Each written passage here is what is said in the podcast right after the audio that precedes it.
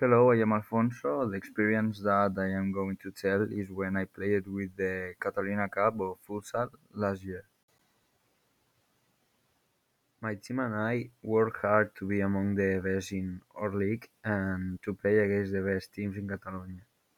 We played the first game against Santa Perpetua at the Palau Stadium. That game was not very difficult because my team played kid well.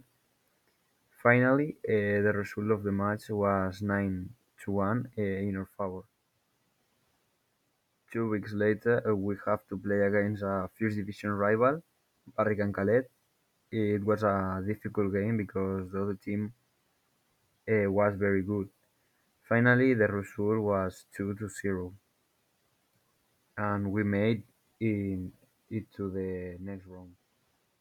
The next game was against Mollet, a very tough team, because they had very aggressive people and they play in the second division.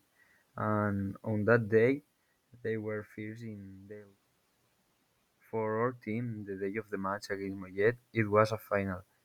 They had to win because the, the team that wins that game will play against a rival national division.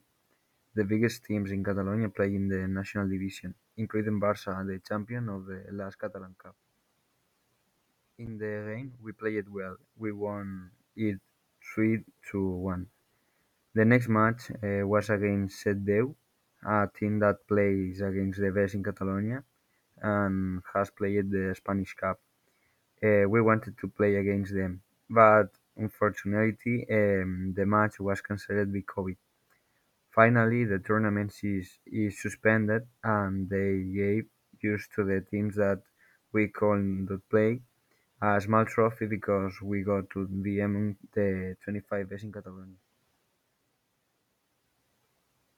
And that's all. Thank you for your attention.